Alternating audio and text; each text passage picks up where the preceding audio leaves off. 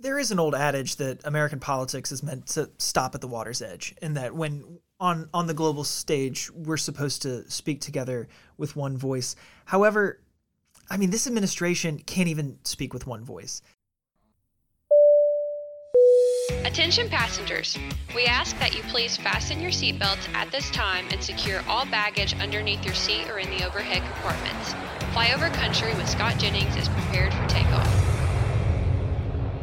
And welcome to Flyover Country. I'm Joe Arnold, your your Flyover Country Roundtable uh, host. Jared Crawford is here. Kevin Grout, as always. The aforementioned Scott Jennings. We are recording this just for because things change so quickly in the uh, the uh, the situation with Ukraine and Russia so frequently right now that uh, this is about one o'clock in the afternoon on Wednesday, February 23rd. Uh, as we speak, we're talking about obviously the sanctions have already been announced yesterday, but you know there's really some questions about how aggressive Russia is going to become here in terms of invading the rest of Ukraine. And that's the question right now because the breakaway republics, they've already been there for eight years.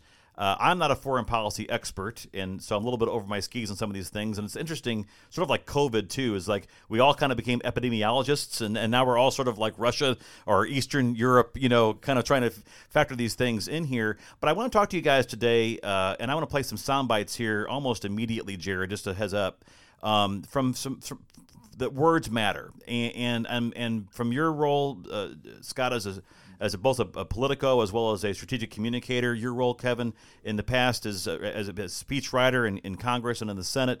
Uh, Jared, is a public policy wonk. Uh, who's with us here today? You know what it means with some of these things here, and where where do we stand? And and and, and the last thing I want to bring up uh, on those uh, on that score is when do we speak as partisans and when do we choose to speak as maybe with one voice or as I'll say as Americans, but I'm not trying to say one person's un-American for expressing their opinion. But let me start though, Scott. Before we do anything else, can we, let's just play the first soundbite if we could, Jared, from Mike Pompeo, former Secretary of State, uh, and he was on an interview and he was asked about uh, Vladimir Putin. And I found it interesting, first of all, how this has been characterized in the media and how it maybe comes across when you hear it in context.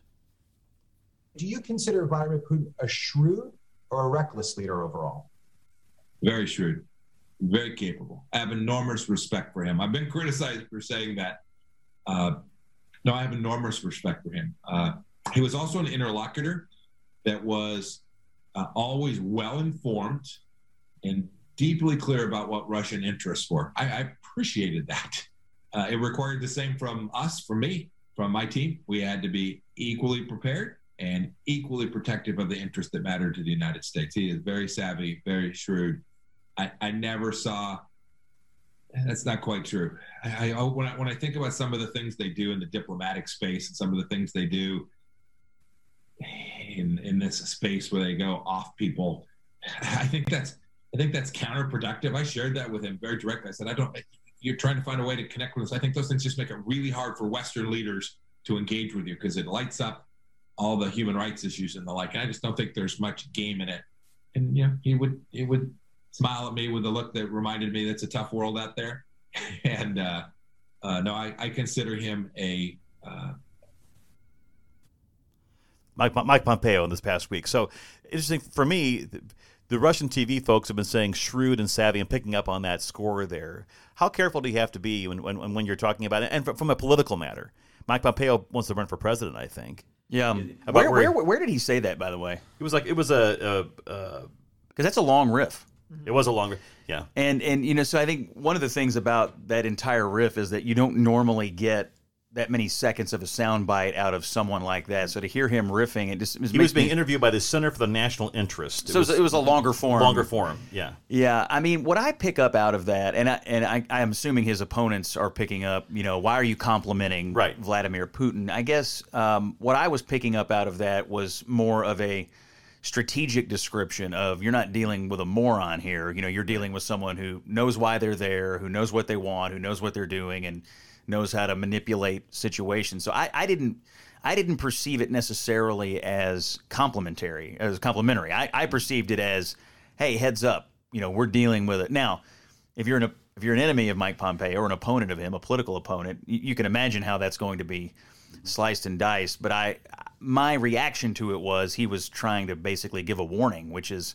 you know, we're dealing with a with a smart guy who who is a, who's a formidable operator, which is something you should be able to admit even when it's your adversary. And by the way, Vladimir Putin is clearly our adversary. I see people on the right right now yeah. almost acting like you know this is our friends and we should be siding with them. And I, it, it, these are not our friends. Okay, these people do not have American interests in mind. This is our adversary. But I think it's okay to be uh, honest about the the uh, talent levels of our various adversaries. I think Vladimir Putin is probably more shrewd and savvy and talented than other people who might be our adversaries, and, and obviously he's the one we're dealing with now.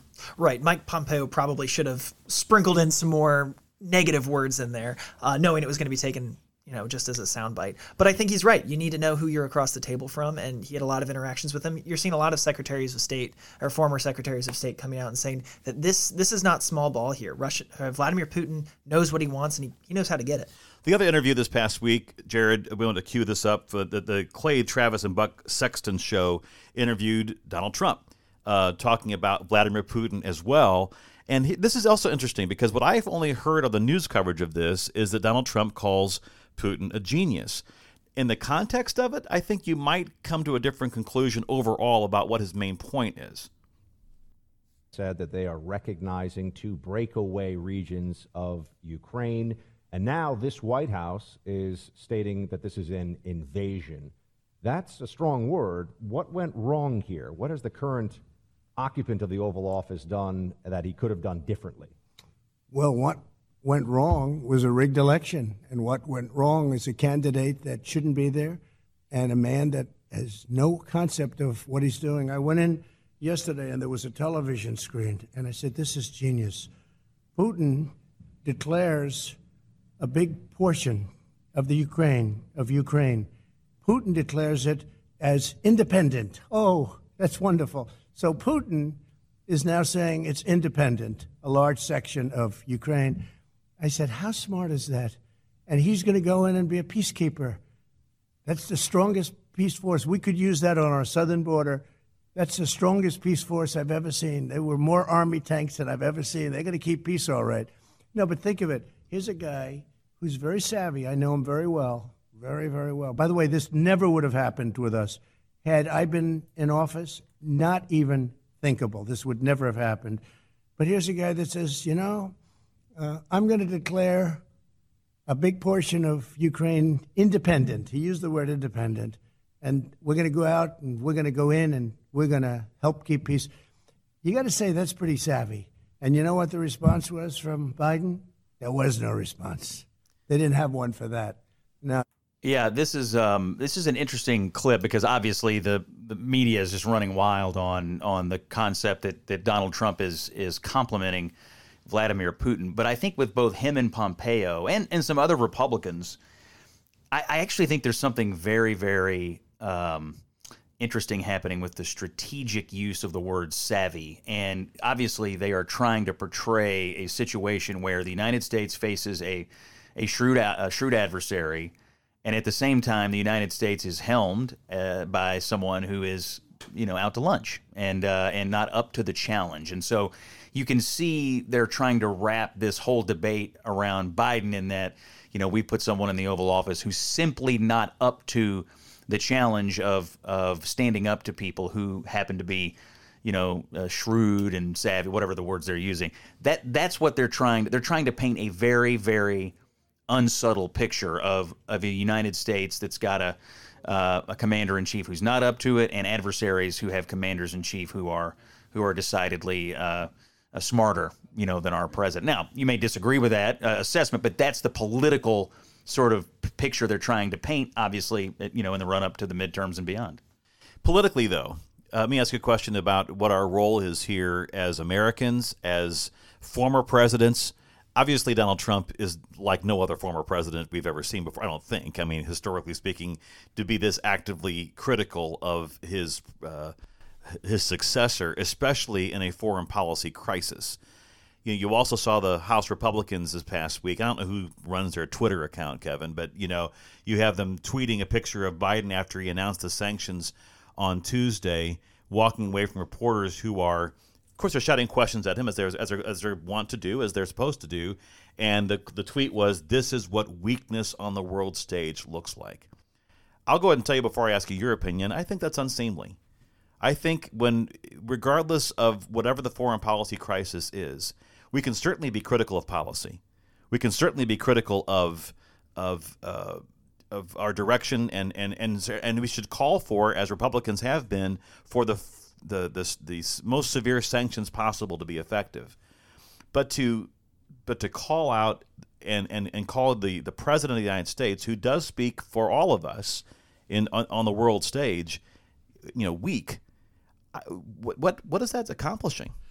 There is an old adage that American politics is meant to stop at the water's edge, and that when on on the global stage we're supposed to speak together with one voice. However, I mean, this administration can't even speak with one voice. In one day, it had um, uh, a source go on the record saying that this, you know, Vladimir Putin was preparing for an invasion and we condemn it. And then they had a senior administration official go on background and say, well, Russians have had troops in these areas for a long time. I, I think there is a lot to criticize about this administration. I keep thinking about the, the quote from Secretary Bob Gates, who said, there hasn't been a single foreign policy decision in the last 40 years that Joe Biden has gotten right. Um, that was before the election. That, that was before the election. Or, yeah, that, yeah. that was you know Vice President Biden at that point. point, and I think he's only added to that list since then. Um, so I, I, think there is room for criticism here. Um, the tweet may may have been too much, and I don't like calling America weak, uh, but I think especially at this point there, there's criticism to lob. I'll, I'll take the, the other side of this, and and I'll just point to what Mitch McConnell said in Lexington, Kentucky uh, yesterday, as we're recording this on Wednesday. He was asked. Um, about this whole, you know, why the Russians are doing this now, and and he had a very direct quote, and it was uh, something like, "I think they're doing this now because of what happened in Afghanistan." Uh, I don't know if we have the senator queued up, but but basically he was drawing a line between our weakness in Afghanistan and what Russia's doing today. So, so Mitch McConnell again, as, as Scott mentioned, at Commerce Lexington, an event on Tuesday.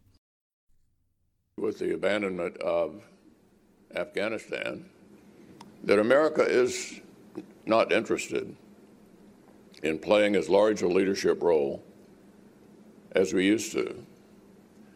In my view, that's a mistake. There will be voids, and the question is who will fill them. There are three countries that have the potential to fill voids the Chinese, the Russians, and ourselves. Yeah, I, and, so, and so um, I I mean essentially he's he's saying what the what the tweet you reference is saying is that when America shows world weakness, people come in and, and fill the void. And and there is no doubt. Well, two things are true. There's no question that that you could feel the draining of American prestige around the world when we were watching the unfolding Afghanistan debacle. That's all, that's true. And Joe Biden has to own that because he precipitously pulled out of a situation all for a talking point. Well, I want to get it done by 9 11. That's not on a military timeline, that's on a political timeline. Number two, what's also true is that, and you know, other world leaders know this, there is a uh, rising distrust of foreign entanglement among the American electorate. I mean, I mean, it, it's the political impulse that led Joe Biden to, to precipitously pull out of Afghanistan. It's the political impulse that drives Donald Trump's isolationism. It is the idea that we we're we're weary uh, of any more foreign entanglements. We're tired of war. We're tired of our military being deployed around the world. Well, if you combine what we all saw as Joe Biden's incompetency in Afghanistan with the rising sentiment for isolationism among the American population, any foreign leader, you know, with more than three brain cells to rub together would say, this is the time for us to make whatever moves we were hoping to make, whether you're Putin or China on Taiwan or, or really anybody else, because they know they've got the United States in the, in the in the bizarre position of being led by an incompetent and and a population that doesn't want anything to do overseas anyway. And I think unfortunately it's not just our adversaries who are recognizing this. It's our allies too.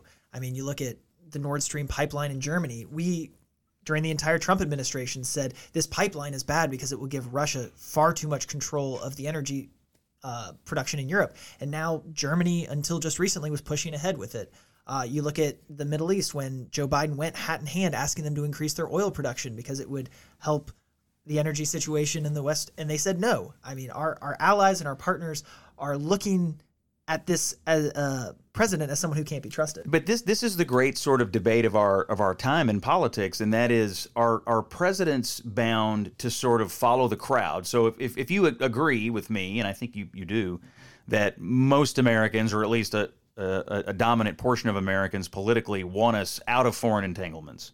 But in this particular case, you could make a strong argument that it is decidedly not in our strategic interest to let our adversaries or anyone else fill the gaps left by a, a receding uh, United States on the world stage. So, is it the responsibility uh, of our leadership to do something unpopular, which is to say, look, I, I, know you're you're weary of foreign entanglements. I know you don't want us around the world. I know you think it's none of our business. And what in the world could this possibly have to do with us at home as we're fighting inflation and everything else? What is the responsibility of our leadership to tell people the truth, which is I know you don't like it but we're going to have to get more engaged here. This is where Biden failed on Afghanistan. He went with the crowd and he went with a political impulse. And, and McConnell took a lot of flack at the time for saying, look, this, this is a dumb idea. If we pull out here, the cascading negative consequences are, are going to pile up in a hurry. And by the way, he's being proven right as we speak. Well, and it also goes to the, to the, fact that it's not the world that you want to exist; it's the one that you, for lack of better words, inherit. If you're the president, you can't come in there and say, "Well, it's not fair that this ex- situation exists. No, you have to deal with it and what those facts are. Now, in, in that situation, he tried to kind of shake up the checkerboard there and, and just say, well, let's just go home. But Afghanistan's issues and complications don't go away just because you say it's so. And it, and it and nothing happens in a vacuum. I mean, we're we're being watched every day by everyone else around the world, and so how our adversaries choose to treat us in the wake of that, how our allies choose to treat us. Uh, I mean, this has far-reaching. I mean, it's, it's almost like in the COVID debate when we're you know we're sitting here. This isn't a debate about uh, you know should my kid have to wear a mask today and the implications for today. This has implications you know for generations of when you're just you know discussing learning loss. So I think I think in the short-term political analysis, it's instinctive for Republicans to want to criticize Joe Biden. The smart take here, the smart play is what are the ripple effects of the Afghanistan debacle? What will the ripple effects be of of Biden allowing Putin this influence in Europe and and not th- I mean, yes, we can discuss the political implications today, but the the, the, the long term impact of our decisions and and uh, you know and encouraging voters, encouraging Americans to think not just what's right in front of their face, but you know, what are we going to be, what world are we going to be dealing with in 5, 10, 20 years? What I like about what McConnell did in Lexington on Tuesday is not just the speech uh, or the portion of the speech about Afghanistan that you could maybe say is critical of the, you know, the, in other words, this is sort of like the, you know, the environment that they created for themselves, but also the fact that he's trying to create policy and trying to basically, you know, encourage the president and the administration to make better choices now going forward. Putin needs to learn out of this incident that he can't stop, start grabbing pieces of other countries in order to rebuild uh, what he would like to rebuild is something similar to the old Soviet Union. This is an invasion. There's some discussion about what's the definition of an invasion. This is an invasion. Number two, this should prompt immediate implement, implementation of the toughest possible sanctions. So, Kevin, back to your point, very clear. And you were saying before, and being critical of the Biden administration, I think that was and and, and uh, was warranted because they were so inconsistent themselves. You you wish at this point that Mitch McConnell was like Henry Clay, and maybe he could be Secretary of State. I mean, because literally, you need someone to be able to speak that that clearly, that that that cogently. Instead, who is it that we have leading this effort for the United States? The Vice President, Kamala Harris. She was dispatched to Munich uh, and asked, well, you know, she, she was saying for weeks and, and multiple times over and over that we know Vladimir Putin has already made up his mind. And she was asked, okay, well, are sanctions next? And she said, well, we're going to wait, but we know what he's going to do. It, yeah, th- this is, um, you know, McConnell lately has offered – extreme clarity in so many areas of American life where uh, you know we're having sort of a squabble amongst ourselves, and he steps into this breach and he offers this clarity. And it is a good reminder that for the last several years, our politics has given us anything but clarity. You know, we have people talking out of both sides of their mouth, issuing contradictory statements, muddled decision making. One day we're this, one day we're that, and uh, and McConnell McConnell's clarity in so many of these debates and his sort of plain spokenness, um, and it, it's more people should pay attention to this style of politics because I think people It's mature. it, it and, and I think people want leadership and they want clarity. I mean, look, none of us sitting here are Ukrainian Russian experts. None of us sitting here, you know, uh, you know, have all the information that, that these guys have as it relates to the geopolitical chessboard. McConnell has it, and when he speaks so clearly after looking at all those facts, I think, you know, for me, uh, I, I want to follow someone who seems to have a clear vision of where we are and where we need to go and what we have to do to get there. And and you just don't get that out of Biden. I mean, Biden does not speak clearly. He does not offer uh, he, he just he he frequently and this is on topics large and small leaves you wondering well, what are we really doing here? And I mean, in January, in January, on one day, Biden and the Democrats were on the floor of the Senate trying to kill the filibuster rules. The next day, they were using the literally the next day, they're using the filibuster to try to kill sanctions on Putin's Nord Stream pipeline. It is the it is the least clear you can be to say I want to get rid of this, but I want to use it to do that. And oh, by the way, we, we're trying to do something for Vladimir Putin along the way. And now they have the audacity of accusing Republicans of siding with or being soft on Putin when they were the ones who have rolled over and showed our bellies on this pipeline deal. Well, what do you, how do you think Putin uh, interpreted that?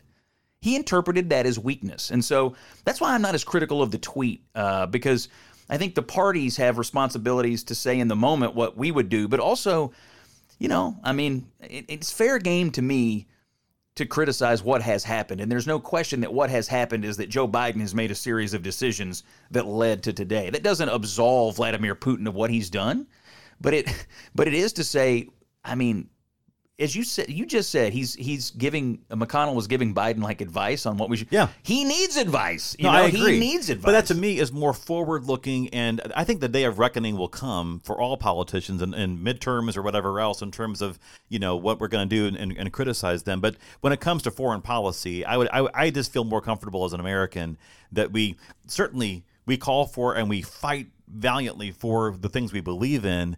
But I don't think that you should be undermining the, the credibility of the of the president on the world stage. I don't think way. anybody undermines the credibility of Joe Biden more than Joe Biden. I, but, but that- that's my point. He's doing it fine by himself. I don't know, if man. we need I- to put an exclamation mark on it. But I think, but I think part of Biden's problem is, is that, and, and maybe this is just a problem of the modern presidency, is that these guys are surrounded by people who are is true. constantly telling them Granted. everything you're doing is great, you're perfect, you're good.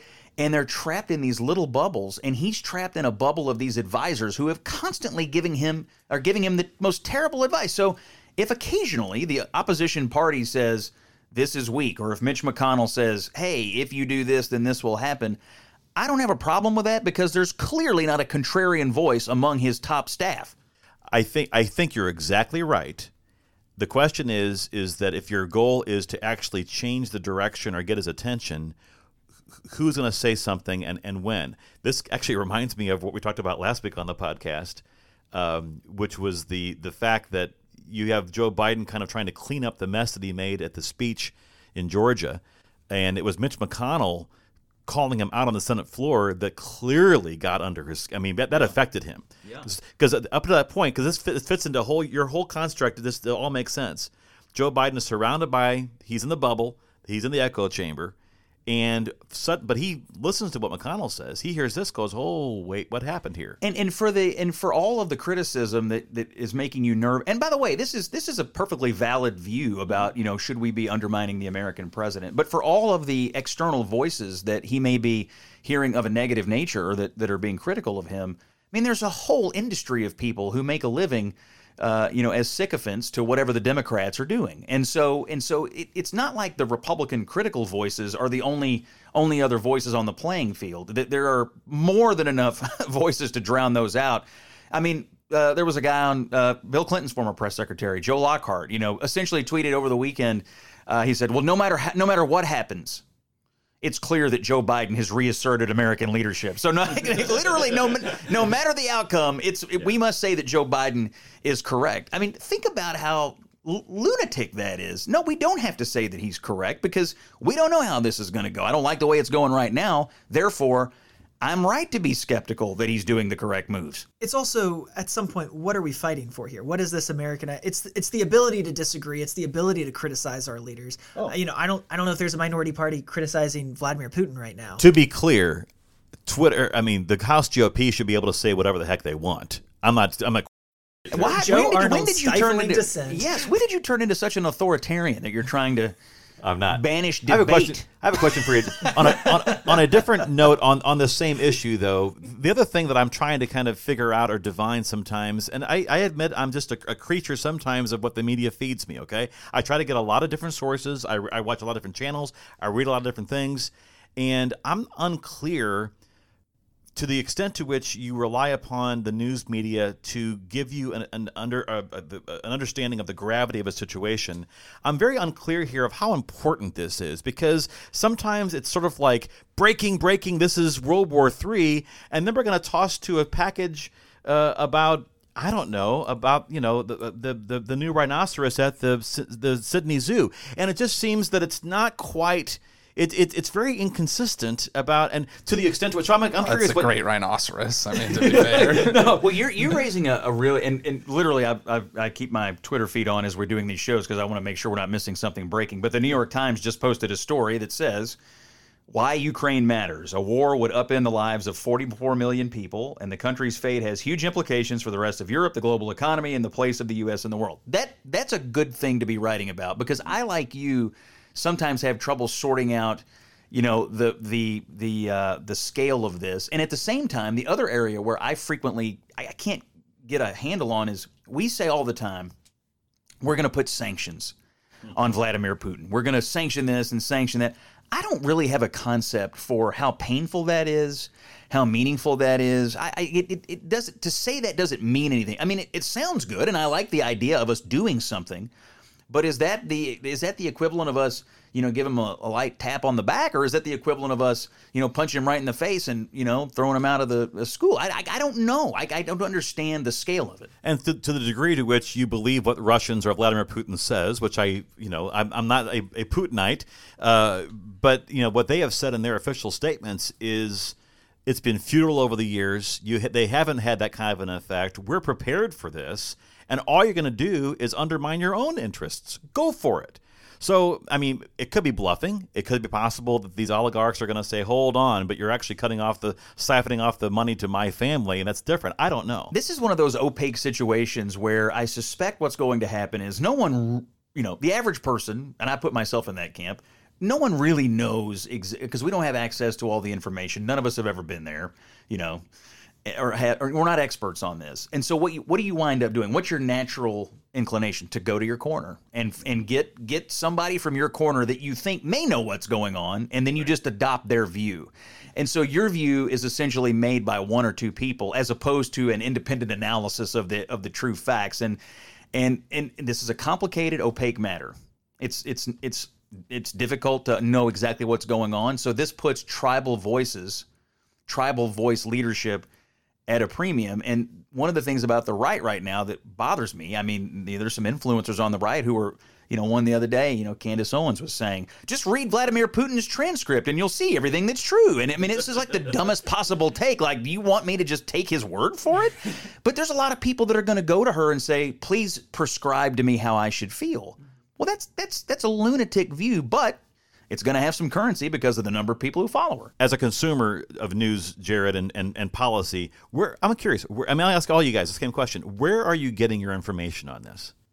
That's a great question. I, I do think out of any policy area, probably that the sort of American people consume, there's none more than foreign affairs that we that we do kind of like abdicate that responsibility, right? Like I feel like we all th- sort of care about tax policy or crime or whatever it may be, and we have a sense of wanting to understand it ourselves. This is one of those policy areas where it feels like you sort of abdicate that responsibility of information at times because it's literally foreign, right? And I mean, uh, to many of us, you know, the joke is always like, could could you even point out Ukraine on a map? Like, could most Americans point out? I mean, could some presidential candidates point out Aleppo on a map? Right? I mean, th- this is a, a legitimate policy area where we abdicate a lot of that responsibility.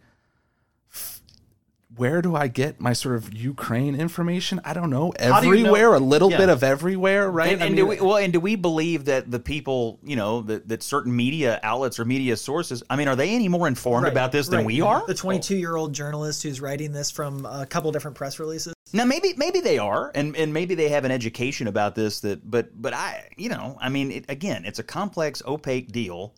Also, I think, candidly, to Kevin's point earlier, I mean, some of the information you're getting out of the administration may or may not be the greatest information. I mean, they're they're they're tilting it or spinning it to, to create the narrative that they want. That doesn't make it true, fully true. It, it maybe makes it, you know, uh, um, colored in a way that that get- that spins the narrative for their political benefits. I'm, I'm skeptical of everything I'm hearing, and at the same time, I'm nervous about drawing conclusions because I don't feel solid in my own personal knowledge about all this. So I've been, I mean, just going and trying to soak up any kind of perspective on this.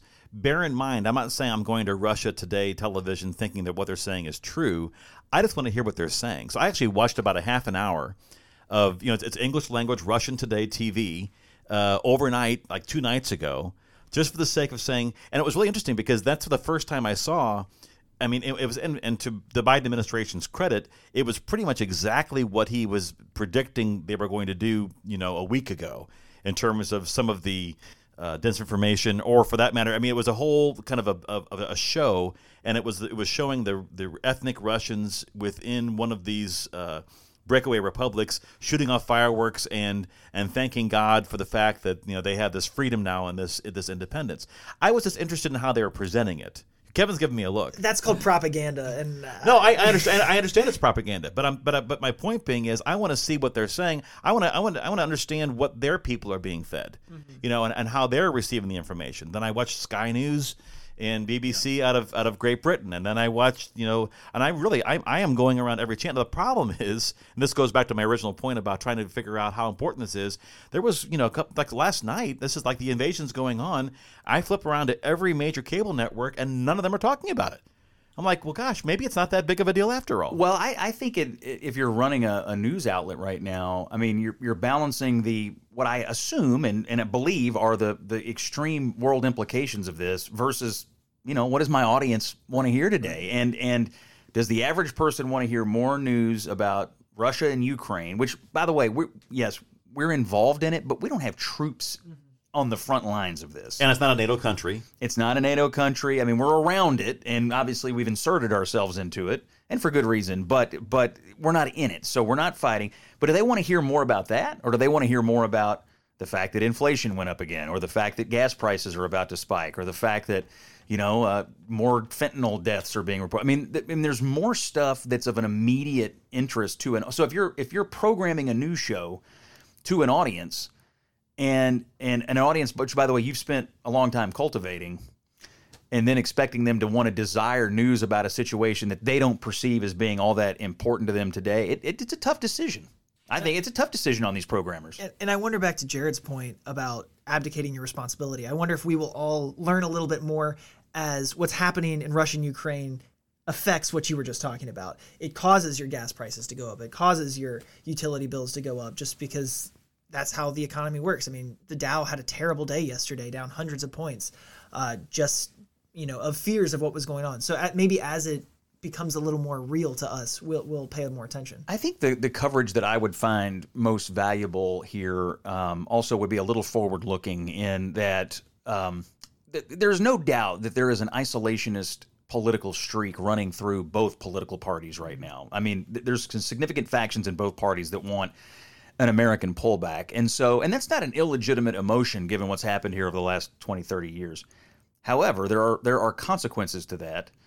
And I would I, I think this is the first consequence. You know, uh, you know, a, a perceived America on the retreat. This is the first. Con- well, what are the next three? You know, what what are the next three to five things that could happen if the perception around the world is is that American and the America and the American people are just done with this for the moment. I mean, the most obvious next one is China and Taiwan, but I'm sure there are others that I'm not knowing about or thinking about. And so again, it's it's the coverage of the potential ripple effects of you know the consequences of our political impulses in the moment. And to the degree that you care about this or not, I, I think back, frankly, you mentioned the Obama administration a few minutes ago, uh, Kevin, is that you know it was Obama who pretty much characterized the United States as one of many. Basically, we are just we're part of this global community. We don't our influence and our vote, you know, should not be any greater than anyone else's. And there are others who believe in American exceptionalism, who believe in the leadership there and the unique role we play in the world, especially as Senator McConnell pointed out in his speech uh, or his comments to reporters, or actually to the speech to the Commerce Lexington, is he pointed out is that when there's a void, there's only three nations basically who can fill that void in, in, internationally: China, Russia, or the U.S. Which, and I, I think you can pro- draw some pretty clear, you know, uh, uh, contrasts among which of these three is not like the other. As a as a communications matter and as a tactical matter, what I'm really looking uh, ahead to next week when Joe Biden gives the State of the Union. You know, I'm sure they were planning a, a State of the Union that had something about this in there, but now I wonder how big of a section is this going to be in the speech.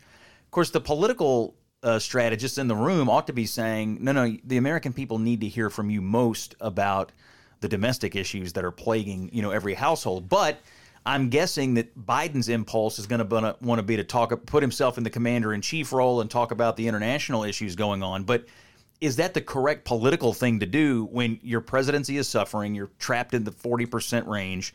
And if you go out there and give a speech that's 80% about Ukraine and Russia and 20% about everything else, is that going to drag you up or down? It'll be really interesting, I think, because uh, like Joe was saying before, you would expect when you do put on that commander in chief hat, you unify everyone. And obviously, the State of the Union, you're giving a speech to a divided audience, and you're looking for those opportunities when you can get everyone to stand up and applaud.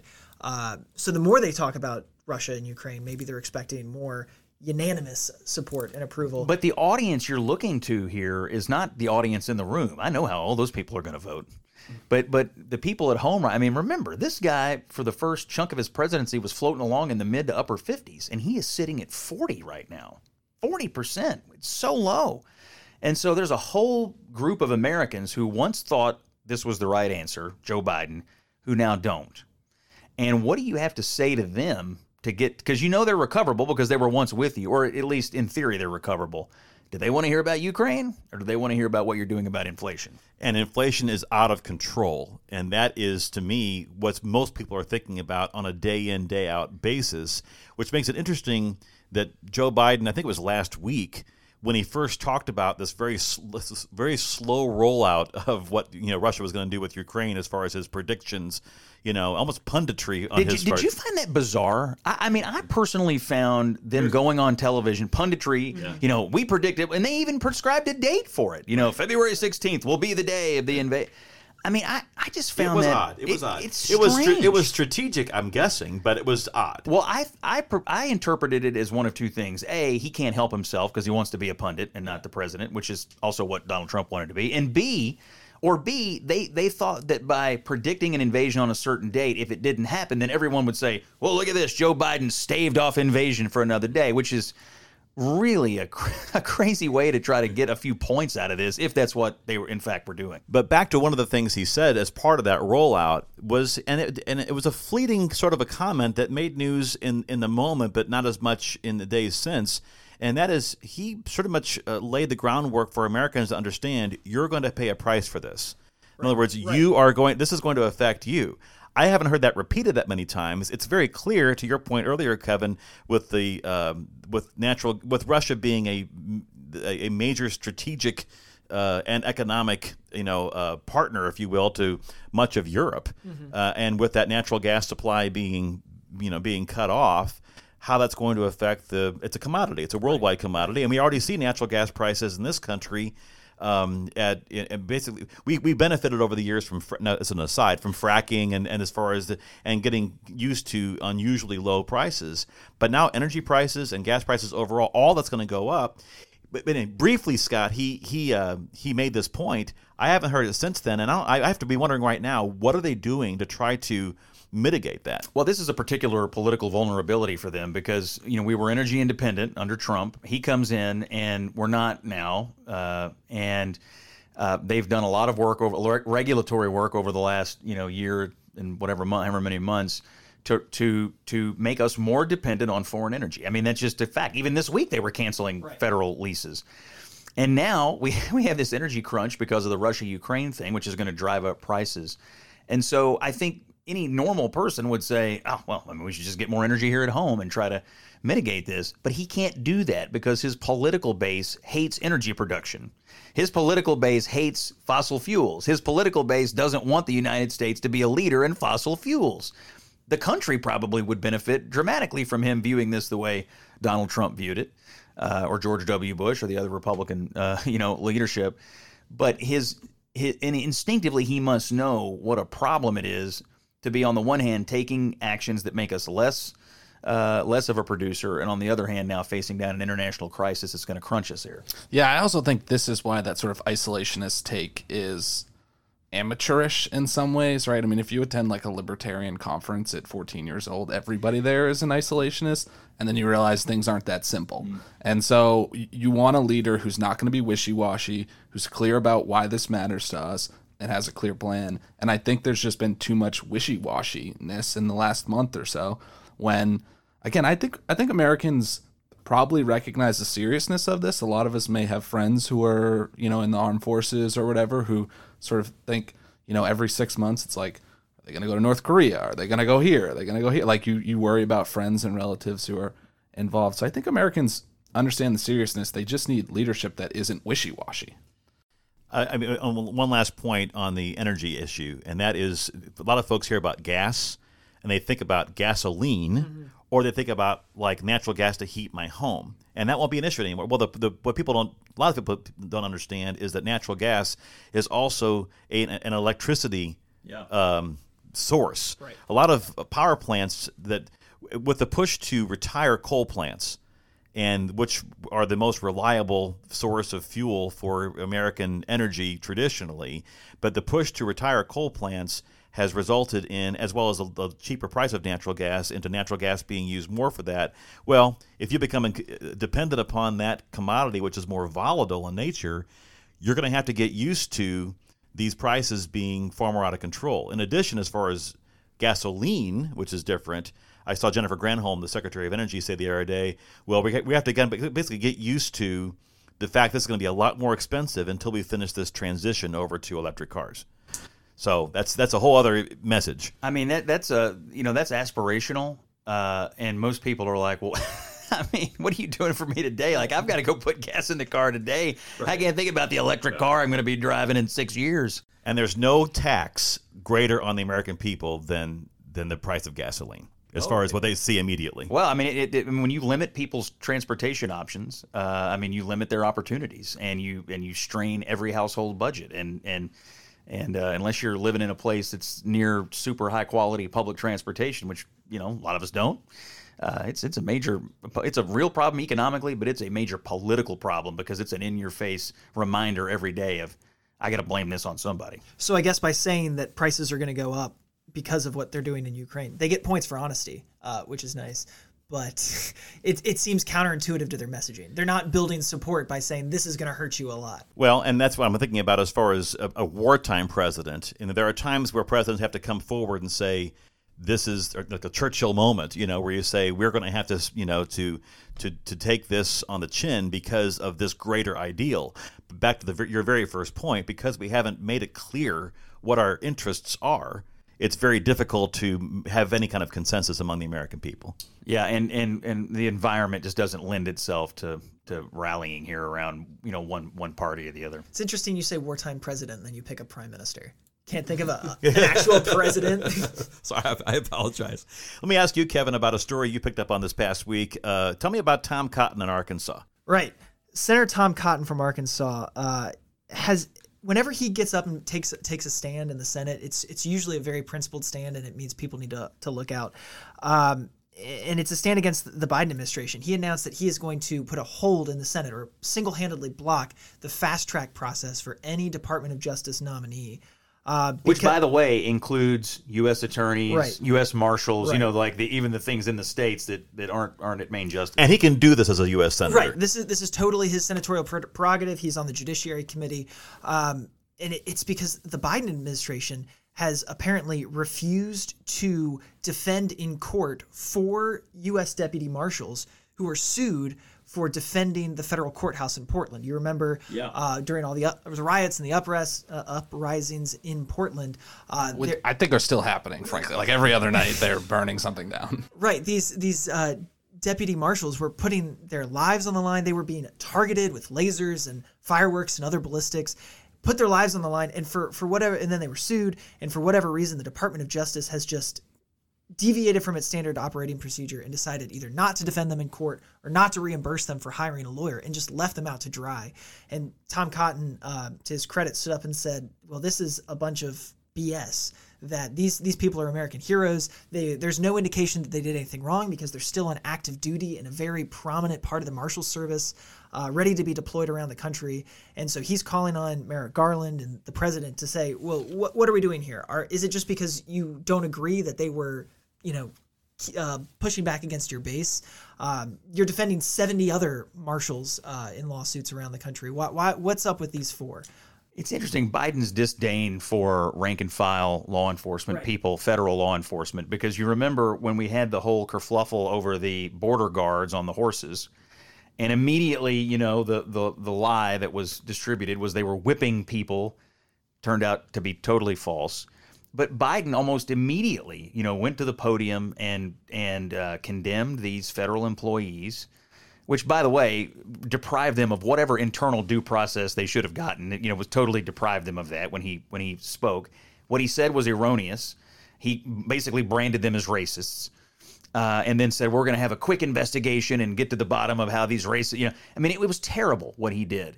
Now we're all these months later there is no investigation or at least there's no report of one because you know what the deal is if you investigated it, which by the way, the guy who took the picture of it that spawned the outrage said, yeah, they weren't whipping anybody. So if you really investigated this, it's going to end up making Joe Biden look like a ridiculous fool for for buying into a Twitter, you know, rant as opposed to being sort of a measured administrator of the federal government. But it is interesting. His impulse, his impulse is to always go against go against these rank and file frontline federal law enforcers. And I have to believe that's being noticed by police around the country.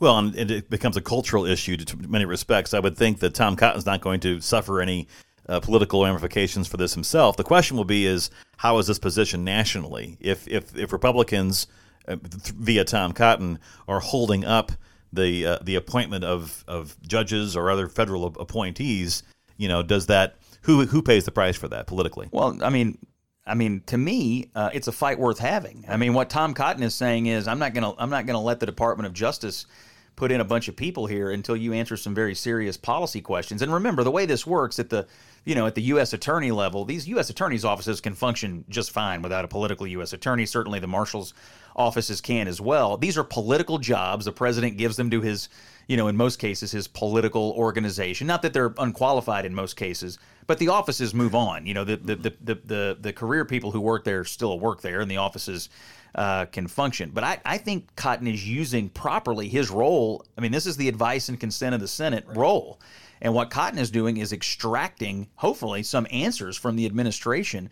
If they were smart, they would just say, you know what, you're right. We're going to defend these guys. This is ridiculous. This was wrong. If they were smart, that's what they would do. It's an easy thing to give in on and do the right thing, and then you get your nominees, and the world keeps spinning. But, but again, just like on COVID, just like on a lot of different things, I, I continuously find myself amazed at just how beholden Biden is to the radical fringe of his base, who will go crazy, who will go crazy if he ends up defending these people who, you know, the radical fringes of his base believe are the the fascists who are on the wrong side of Portland. And if Senator Cotton made a great point, if it was so important to have Senate confirmed U.S. attorneys and all these uh, states across the country. Well, Joe Biden came into office and fired every U.S. attorney that President Trump had put in. So the reason that all of these places don't have Senate confirmed U.S. attorneys is specifically because of President Biden. And and now we're just left with these these four guys who worried about buying Christmas presents for their kids, worried about sending their kids to summer camp, are being bankrupted by these aggressive legal bills uh, because the president, their their commander in chief, the head of their law enforcement, uh, refuses to stand up for them. Many issues, of course, out there in the news. I'm going to ask you guys. I'll, I'll throw it out there before we wrap it up, and ask for seen read heard at the end of the, the program here. What what haven't we hit on here that you wanted to make sure we brought up this week? Anything in particular? Yeah, I'll start. This is not something you're going to hear me say all the time, but I watched Bill Maher the last couple of weeks, who has become a remarkably reasonable uh, liberal.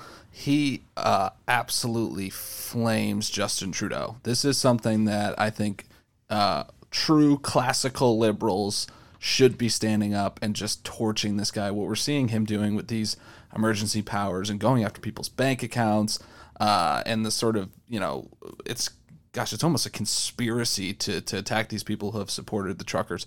Bill Maher absolutely roasts Justin Trudeau. So if you can check out Bill Maher's episode from last week. Just great stuff. I want to ask you, speaking of the truckers, and this was one of the things I wanted to bring up and ask you guys about any predictions.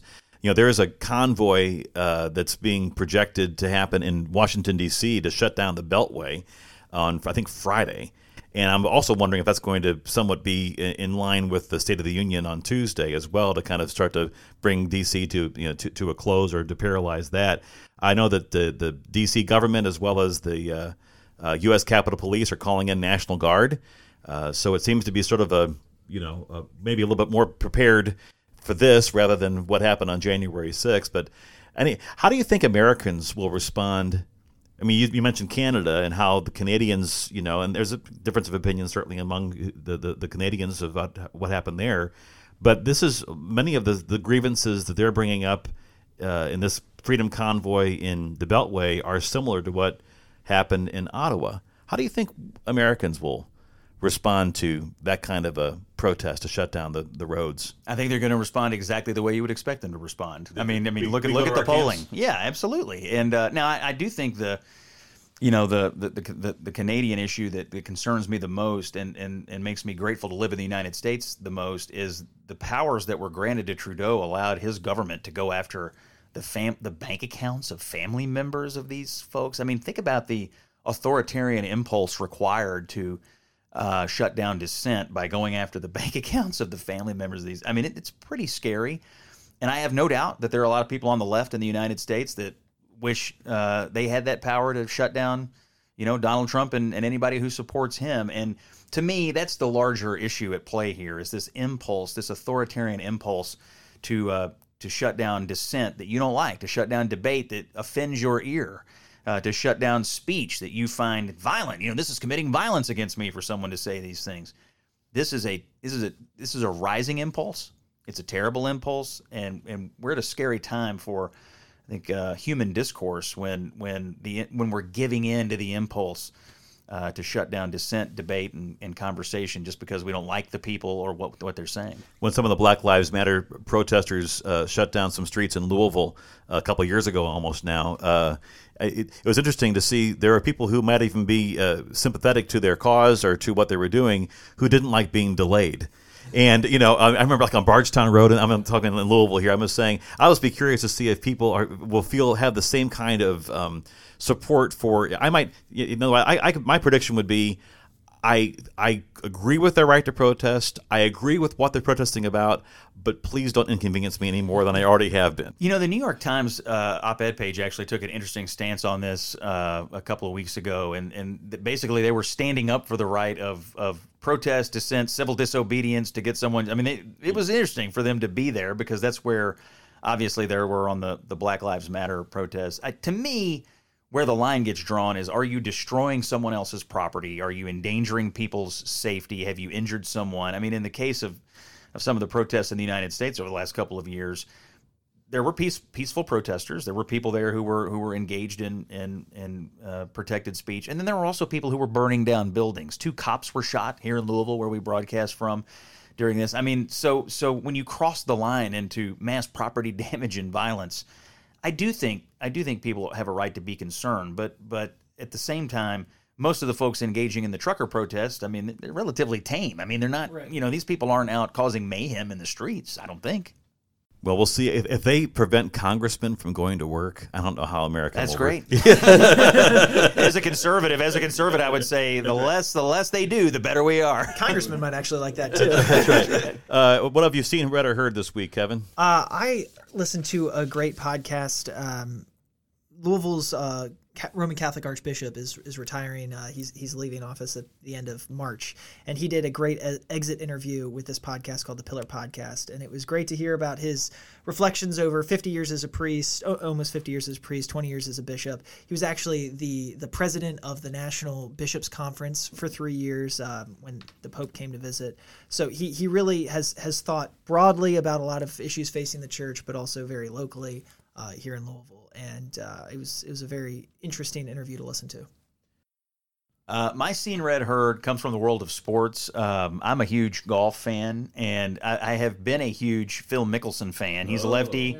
Yeah. I'm a lefty. You know, a lot of us love Phil, and uh, and I've enjoyed watching him in person. And and um, but he he said one of the craziest quotes the other day.